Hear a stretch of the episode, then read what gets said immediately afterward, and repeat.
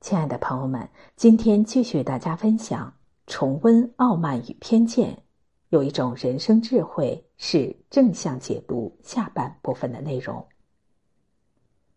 正向解读是一种选择。印第安有一个关于两只狼的智慧故事，长者会告诉成长中的孩子们：“我经常感觉好像有两只狼在我的内心打架。”一只既小气又贪心，另一只则是好礼而慷慨。哪一只会赢呢？孩子们问。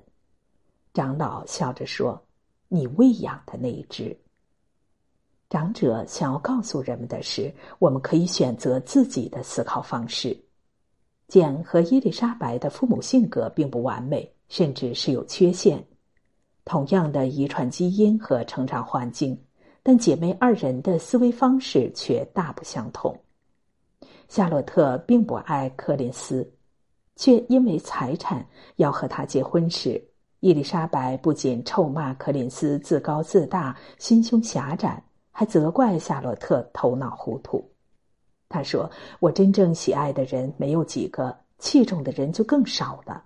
我世面见得越多，就越对人世感到不满。”夏洛特的前世简直是莫名其妙，任你怎么说都是莫名其妙。性格一向柔顺的简义正言辞的斥责伊丽莎白：“你可不能抱有这种情绪，那会毁了你的幸福。”同样的时代，同样的家庭，同样的环境，同样的人际圈子，简见的世面少吗？他见的世面越多，却越热爱这个世界，越善待世人。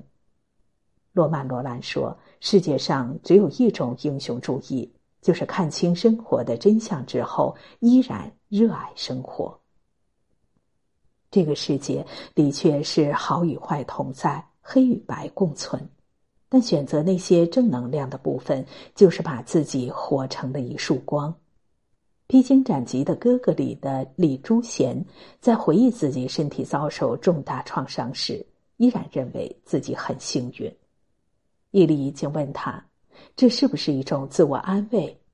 李珠贤坚定地说：“可能吧，但我选择这个思考方式。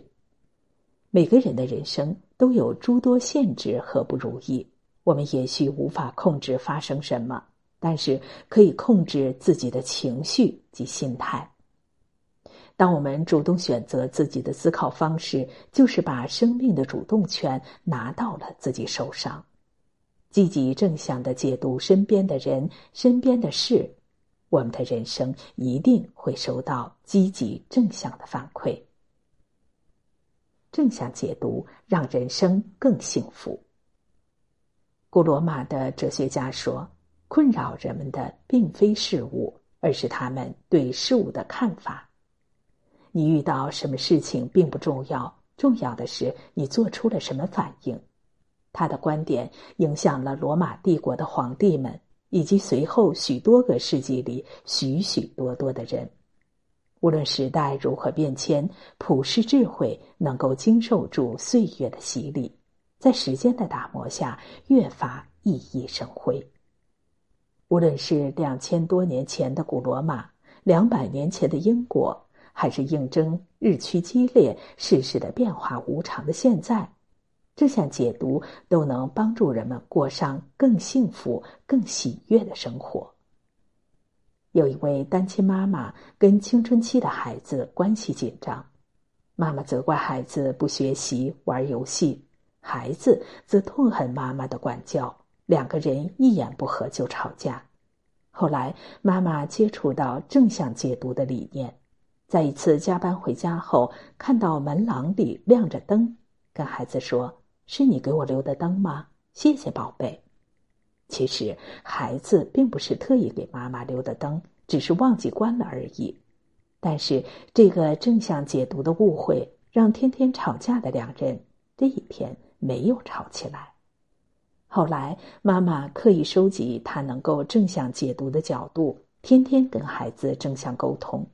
如今母子二人的关系非常融洽，厌学的孩子也开始好好学习，甚至还申请到了国外的名校。我们总以为我们了解真相，很多时候是自以为聪明。我有一次在路口被一辆车按喇叭，绿灯通行后，后车超过我，却减速了。我想当然的以为这又是一个路怒症，故意绊我。等我超过他时，我看到一个七八十岁的老大爷在马路的正中央等着三轮车。谁也不知道老大爷为啥要在马路正中央，但我知道我误解了那位车主，他不是故意绊我。估计他也是怕惊吓到老人，才没有按喇叭的吧。女主角伊丽莎白后来摒弃了一直以来的误会，以正向解读的方式看待大西先生，最终收获了美满的婚姻。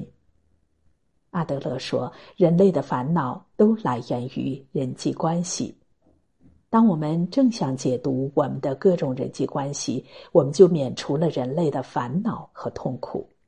正向解读看似为对方考虑，实际是救赎了自己。《傲慢与偏见》里的伊丽莎白漂亮、聪明、机智、勇敢，但去掉主角光环的她挑剔、苛责、尖锐。她像一个高高在上的女神，指点着凡世间的一切。他也像一个探照灯，照向所有人，却唯独不照向自己。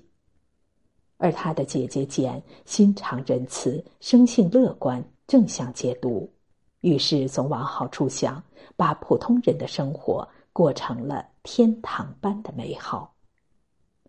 是做高高在上的女神，还是做行走人间的天使？我想，真正有大智慧的人都会。选择后者。